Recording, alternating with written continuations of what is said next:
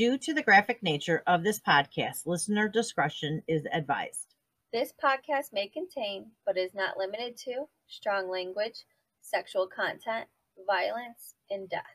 This podcast may not be suitable for listeners under 18.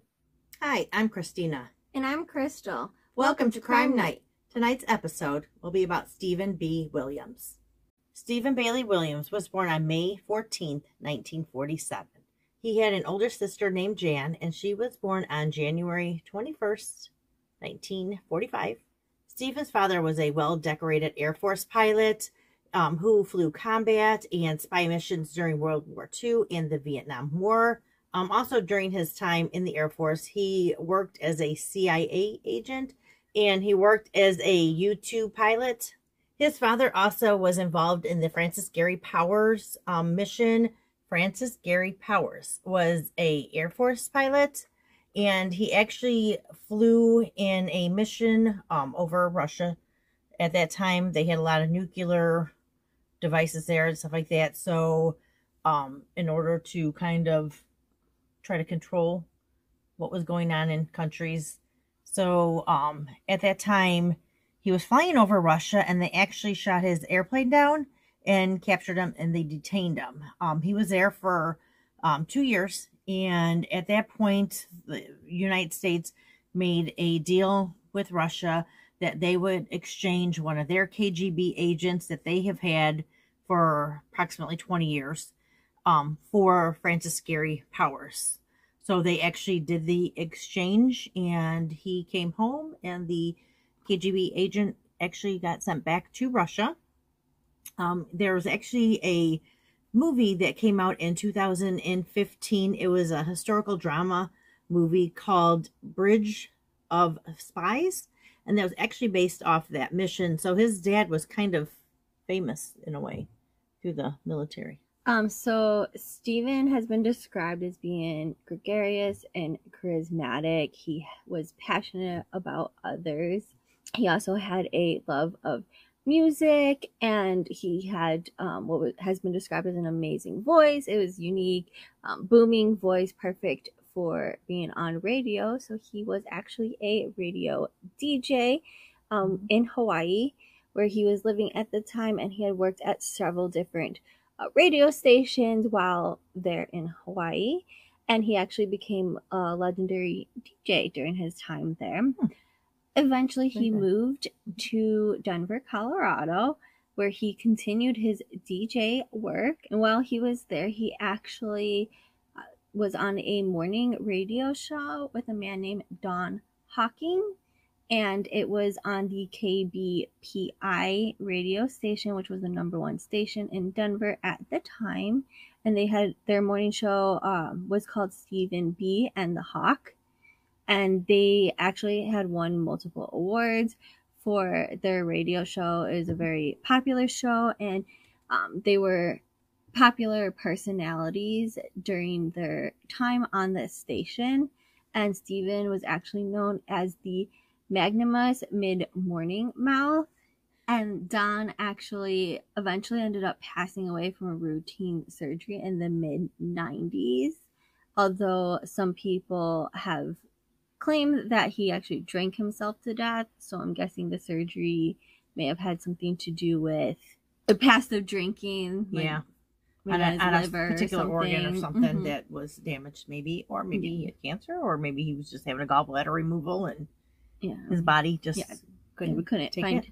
They had um in my search and stuff like that, I found some of the clips from their morning radio show, and mm-hmm he had a very nice voice, like a very well articulated radio voice. So I had a, he would have been a good one to listen to. I could see why people were drawn to him. I mean, it was he had a very nice voice, nice soothing, and a voice that yeah. was very popular yes. at that time. Yep. So as time changed, um, so did the voices on the air, and Steven B's big booming voice that he had, that he was known for, was no longer suited for radio. Um, so the station actually decided to go in a different direction, and he was basically forced to retire from the radio station in Denver. Um, Steven actually moved to Southern California and um, he moved there because his father had lived there and his father was ailing. So he moved there to help take care of him And be closer to him and be closer to him. Yes. So if anything Mhm. happens, he's he's there and could help take care of him. While he was in Southern California, he did um, voiceovers for different different things. Um, he also worked at a, another radio station down there in Southern California for a short period of time. Um, he also did odd jobs. He also worked at a winery that was um, in Napa Valley that a relative of his had owned. So he had went and worked there for a period of time as well. Um, they offered him a a sizable job of being a host there, so that would have been good for him, especially with his type of voice he had. I think he would have done well there, but it just wasn't suited for him. He was looking to do other things. I know he he was a very good cook. Um, he wanted to go to culinary school, so he wanted to become a chef. So he had big dreams, big goals in life as well. and he seemed like somebody who liked to follow his mm. his dreams. Yes, mm-hmm. very much so. Very much so. I don't think he was gonna let anything get in the way necessarily. If, Mhm. yeah, He could if, If he, he could, could do it, he was yeah, gonna. yep, If he had the opportunity, he was gonna Yep. take it. Mm-hmm. for sure. Despite Stephen making about two hundred fifty thousand dollars a year, which today would be closer to eight hundred fifty thousand dollars, he was poor with his money management, and he would, you know, just spend his money frivolously. And at one point, he actually even neglected to pay his taxes for eight years. So with making two hundred fifty to see that bill. two hundred fifty thousand dollars, um, not paying taxes. That's probably a nice chunk of change, especially because you know they put interest. oh yeah, and oh yeah, of Compiles. course, Mhm. hmm because of Steven's financial issues, at one point he was actually living out of his car for a period of time, and during you know the point where he was you know struggling financially, he actually met with an old friend named Robert Knight, who is actually also from Hawaii. So there's a lot of connection to Hawaii here. they must like sense each other and are drawn to each other or something. Yes, or you probably just Have common in with them, yeah. common stuff. hmm So, like, if you meet somebody who's from originally from the same place, you're probably going to connect with them better than somebody Yeah, else because you're going to have at least that common. right. Hey, where are you from? Oh, I'm from Hawaii. Oh, me too. Yeah. So, then you already yeah. have something in common. you have You already kinda- bonded with them over yeah. your Mhm. roots. Yes. hmm So Robert was actually living in L.A. and offered to help um, Steven find a place there. Um, and in an interview, he actually mentioned that Steven's, you know, desirable radio voice was what made his career as a radio DJ, but it was also what destroyed his career because as times changed and what people wanted from their radio DJs changed, he his voice was no longer desirable anymore. Mhm. So it made his career and it also broke his career. Steven's father did end up passing away in 2003. So after his passing, Steven actually inherited his home, which was in Newport Beach, California, and the house itself was worth um, right roughly around two million dollars. Um, so at that time, a two million dollar house is Would be a lot more it's today. A lot more today, yes. Mhm. So it was a sizable amount um, that he would have gained if he would have sold the house. Also, he inherited roughly around an additional $2 million with stocks and bonds that he actually found um, in his father's home. Right around this time, he also met a man named Harvey Morrow. Now, Harvey introduced himself to Steven. He somehow recognized him from off of the radio from in Denver somehow and they got talking and Harvey said I'm been I was an investment banker been on Wall Street you know I know the ins and outs. If you need help I'm I'm willing to help you with your newfound fortune. Um so Steven said sure and gave him approximately $1.8 million to invest um, on behalf of the estate. That is a lot of money to invest with somebody you just met, I Mhm. think. I would think it would be more reliable to invest with a company that, Yeah. like a, a Rather known than a- company that like already Joe does off the road Yeah. that you just met. guy. and he's a former banker and Wall Street Yes. investor, and everything's former. So, what's he doing now? Granted, if he would have been doing that, that'd have been he could have retired. right. He would have been making his money in there, I guess. Oh, stressful yeah. career. Oh, And yeah. And I'm sure Steven saw Harvey's lifestyle and was like, well, he Mhm. clearly is doing well, so he hmm knows how to manage money. Right, right. So I might as well invest with him if he did Mhm. this well for himself. I can only imagine what he can do for me. Mm-hmm. So Harvey actually had a home, and he also had a uh, luxurious 65 foot yacht. Mhm. So I mean, that's a big, that's a big boat. So he definitely had a luxurious lifestyle Yes. that was Yes. fitting of a former banker, Investor, Wall Street banker. investor. Yeah. hmm Now Harvey was actually married, um, and him his wife's dream was when she retired that Mhm. she wanted to travel around the world on a boat. So this is hence why where the 65 foot yacht comes into play. This was what they were gonna do when she retired. She was still working at this point, um, making money for you know everyday bills I'm gathering that kind of Mhm. stuff. Um, so sh- it, the boat, the yacht, sorry, the yacht needed work to be done on it. Mhm. Harvey wanted to have it fixed up, top of the line, everything. Um, so the couple had this this great plan that they were going to travel the world on this yacht. Mhm. And then with Steven becoming their newfound friend, he loved cooking. He wanted to go to school to be a chef. He was a very good cook from reports of what his friends had said. So they thought it would be a fabulous idea for him to come on the yacht with them and be basically their personal chef. Um, so this is what he was going to do. He was going to be traveling around the world with the couple and be their chef. The luxurious lot included um, having a fireplace. It had a teak deck. Get a load of this one. A fifty thousand dollar washer and dryer. Like, I want to know what this washer and dryer Fifty did. thousand dollars. Fifty thousand dollars in the nineties. What did this washer and dryer do? Two thousands, early two thousands. Okay, early two thousands. I don't know. I want to know. Better have steamed, folded, hung up my clothes for me, and everything else. Yeah, just I, I should be able to just throw it down the laundry chute and then Does it for it does it for, everything for me. It's, it's crazy. I couldn't believe it. Um, and he also also had flat screen TVs and other electronic gadgets that was well worth over a hundred thousand dollars. So he put a lot of money into hmm. this yacht. Yes. So Steven assumed that Harvey had made his money from being successful within the banking world. Mm-hmm. However, Harvey actually had put Steven's money in an offshore account, which is what he was supposed to do, but then he started taking out small amounts, which I'm sure at $1.8 million, small amounts aren't weren't that small. Right, right. So he's taking out Mhm. small amounts to, you know, fix up his yacht and to use for, you know, other personal expenses.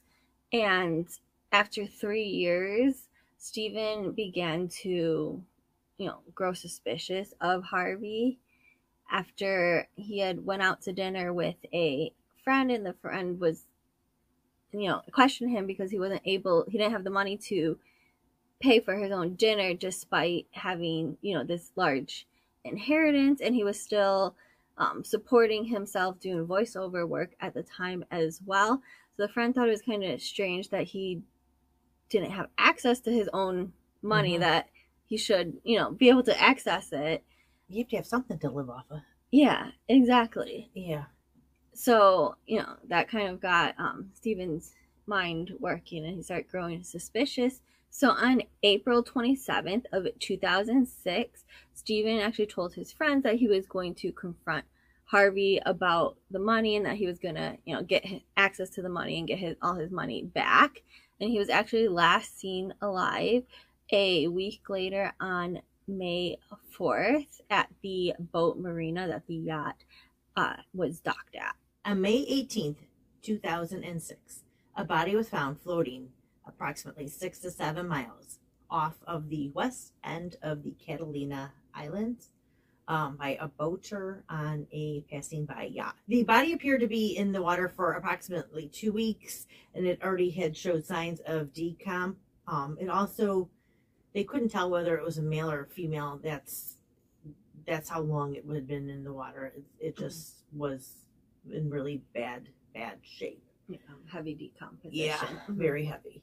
Uh, the victim was originally thought to have been a drowning victim. However, the body had no ID on it, um, so they could not identify him, um, and they labeled him as a John Doe. After they brought the body to the medical examiner, the medical examiner realized that there was the tips of three of the fingers on the left hand were missing. So this was a unique trait, um, and this they were hoping would be something that would make them stand out when somebody tried to say, "Hey, I'm missing a family member or a friend, and this is this is the unique trait that's mm-hmm. about this person." So they were hoping that that was going to stand out and that they'd be able to help identify, help identify him mm-hmm. rather quickly. Um, the fingers actually appeared to have been missing for quite some time. So it, was an accident that happened a long time ago, Years nothing ago. recently. Yes, and so nothing to do with the death. Correct. The medical examiner also realized that the victim had a gunshot wound in the back of the head, just a single gunshot wound. Around the time that Steven went missing, his friend Robert Knight was working on a documentary about remote viewers who were working with the CIA as psychic spies. So, remote viewing is the ability to gather information about a distant person or place, and it is a trained skill used by the military and CIA. I never even knew this existed. Yes, I don't know if they still use that to this day or whatnot. So mm-hmm. it's interesting. You know, That's that why it's part of the CIA because it's secret kind of stuff that you don't really spy stuff. You really don't hear about, yeah. So while working on the documentary, he asked one of the remote viewers, Angela Thompson Smith, about his missing friend Steven. Angela, along with six other remote viewers that she worked with, came to the conclusion that Steven was floating six miles off Catalina Island after being shot in the head by a business associate on a yacht. So one night after Angela had told given him this information, Robert and his wife actually saw a special news bulletin on the 11 p.m. news in LA about a body that was found floating in the Catalina Channel. So the following morning, Robert contacted the coroner's office and told them that his friend Steven, who had been missing, actually had a unique trait that his left hand had three of his fingertips that were missing from a shop class accident that happened when they were in ninth grade. And so they kind of took Robert's name and number and told him that, you know, he'd be calling him back. The LA Sheriff's Department actually reached out to Robert to obtain some more information from him regarding the case. Afraid of being labeled as a murderer, Robert didn't want to tell them about the remote viewer because he was afraid that they were going to think that he was a little crazy and kind of made him seem a little more suspicious of mm. of being involved. Yeah, that he had all this information that yeah, I I can understand why he would have been nervous. I I would have probably felt the same way. So Robert actually reached out to a friend that he had worked with in the past who was in the CIA and um, was friends with the head of the LA Sheriff Department, um, reached out to him. His name was Sid, and um, he kind of, the CIA agent gave a little bit of information on what was going on with Robert and asked if if he would be willing to call his his workers back in LA to let them know what what's going on and that they know who these remote viewers are and they've used them and they trust them and they know all about this program that they run Mhm. and whatever Robert says it's true he's not lying Mhm. so it all worked out. Everybody did what they were supposed to do. Sid actually contacted LA Sheriff Department talked to the two people that were working on this case let them know that yes believe whatever he tells you. I will explain it to you later but he's telling you the truth. He's Mhm. not lying. He is not the murderer. So with this information that he had from Angela and knowing Steven's situation, Robert actually gave the sheriff's department Harvey's name, Mhm. saying he would be the prime suspect. He's been hanging out with him, helping him work on this yacht. They're going to take a trip around the world. They've got all these plans. So he did the finger pointing. He he and the figured out financial situation Yes. that was going on between Yeah. the two of them. Mhm. and as you stated earlier, they're a very close group of friends. I mean, he had a very, very close group of friends that knew Mhm. everything about each other, which is phenomenal. Mhm. Um, so they were, they were, they were good to um, listen to. The LA detectives actually examined um, phone records, bank records, uh, GPS device, and they were able to track the yacht on the night of Steven's disappearance. So they had some concrete information on that. And Steven and Harvey actually sailed to the backside of the Catalina Islands and they kind of slowly traveled around back there for several hours before returning back to San Pedro where the yacht was docked. It is believed that Steven was shot when they were on the backside of the island and either fell over the side of the, the yacht or was Pushed out, pushed over out, or thrown out or Mhm. something. Um, the murder weapon was never located. So I'm guessing he probably threw it in like The the, water. the channel because it Current, Mhm. draw it out. And not just that, they probably aren't gonna have people like they're not gonna have divers down there looking for it if it's if they already could convict him with the information they have. Right. Like they wouldn't want to spend Mhm. the extra money on resources when they don't really need that piece of evidence. After the yacht was docked, Harvey drove from San Pedro up to Bishop with a group of his friends to go on a fishing trip, um, which that he was going to actually use as his alibi later on during trial. So he had already plotted that if he got caught, that this was going to be his cover, his Mhm. alibi. Yep. However, Harvey's friends actually later testified that Harvey looked tired and disheveled and that he slept the entire drive from San Pedro up to Bishop was approximately a five hour drive.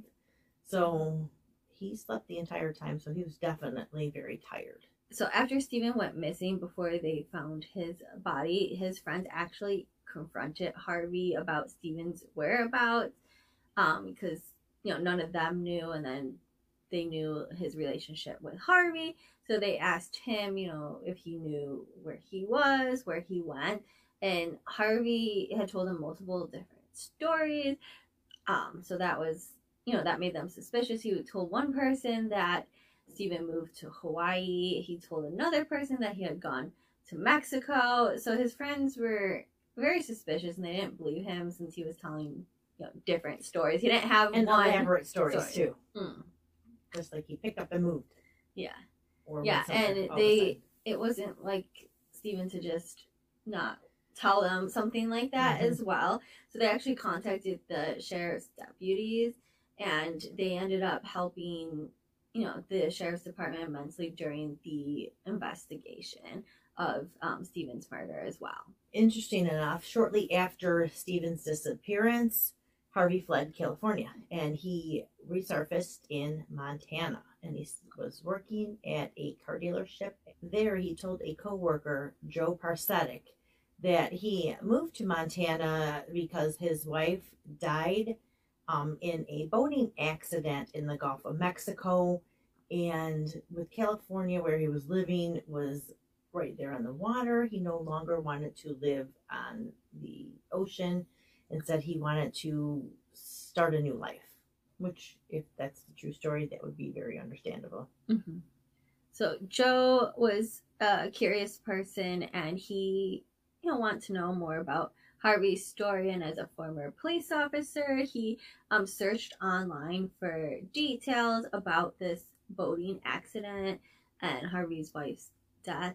Well, instead of finding information on this accident, he actually ended up finding information from a Denver news station citing Harvey as a person of interest in Steven's death.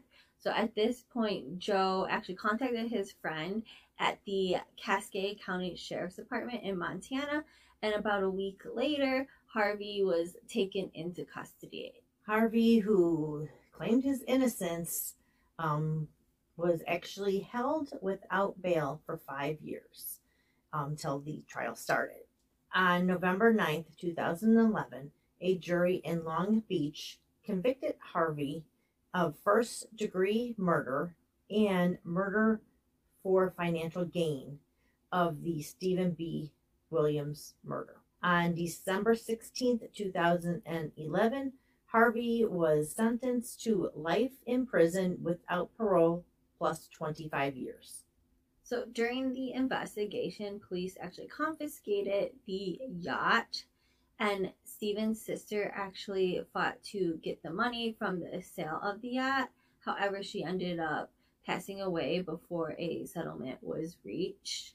Harvey's wife also claimed that the money from the sale of the yacht should be hers, as it would be like a marital asset since it was Harvey's yacht, um, despite the fact that he paid for it with Steven's money. Mm-hmm. So the profit from the sale of the yacht, which was about $200,000, actually went into Steven's estate. Knowing that the yacht was basically funded by Steven's money, and I'm sure at that point it was figured out that this was funded mm-hmm. by Steven's money, I was surprised that his wife tried to go after it, but I could see. I mean, yeah, and we don't know if she knew yeah. you know where he was getting this money from or what who knows sometimes i know just from hearing an interview with her she did not realize that this was happening she mm-hmm. was innocent of, of of knowing having knowledge of any of this she was still working she thought she was still working to help pay for this as well mm-hmm. so i mean she was an innocent party in all this. And I would guess he probably was the one who took care of the finances, so she probably didn't question mm-hmm. anything. Right, with his background, mm-hmm. I'm sure he. Yes, if that was really his background. Right. That is. Makes you wonder. Thank you for listening to Crime Night. You can find our sources on our website listed in the podcast description. You can also find us on Facebook and YouTube under Crime Night Podcast. Please join us every other Wednesday at 6 p.m. Central. Good night. Good night.